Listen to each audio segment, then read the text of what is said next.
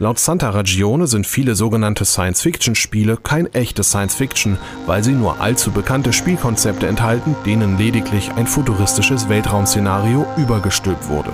In Mirror Moon hingegen muss der Spieler nicht nur eine neue Welt erkunden, sondern auch herausfinden, wie er das Spiel denn überhaupt bedienen soll.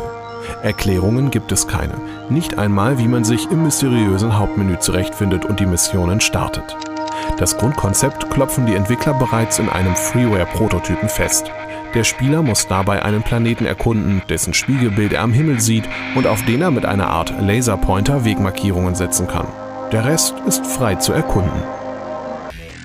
Bekannter kommt einem da schon Tsunami Cruiser vor. In der minimalistischen Neon-Grafik steuert man einen Kreuzer, der sich bei hohem Wellengang Flugzeugen, Minen und Quallen erwehren muss. Zu dieser schicken Freeware tönt ein cooler Soundtrack von Bitburner aus den Lautsprechern.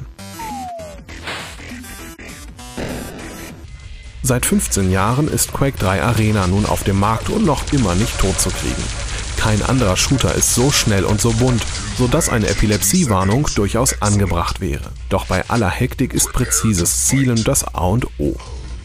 Die Free-to-Play-Version Quake Live gibt es neuerdings auch auf Steam mit hunderten von Karten und einer Handvoll Spielvarianten. Um Neulingen das Leben wenigstens ein bisschen zu erleichtern, startet man den neuen Grundregeln nach mit zwei Waffen im Gepäck und kann an jedem Spawnpoint sehen, wann dort die Munition wieder auftaucht. Das erleichtert die Taktik und macht das Spiel noch arcadelastiger. Zahlen müssen eigentlich nur die Liga-Profis, wenn sie eigene Server aufsetzen wollen. Einsteiger üben erstmal gegen die herausfordernden Bots, die sich dem Können des Spielers anpassen. Ein furioser Spaß, den wir wahrscheinlich noch in 20 Jahren spielen werden.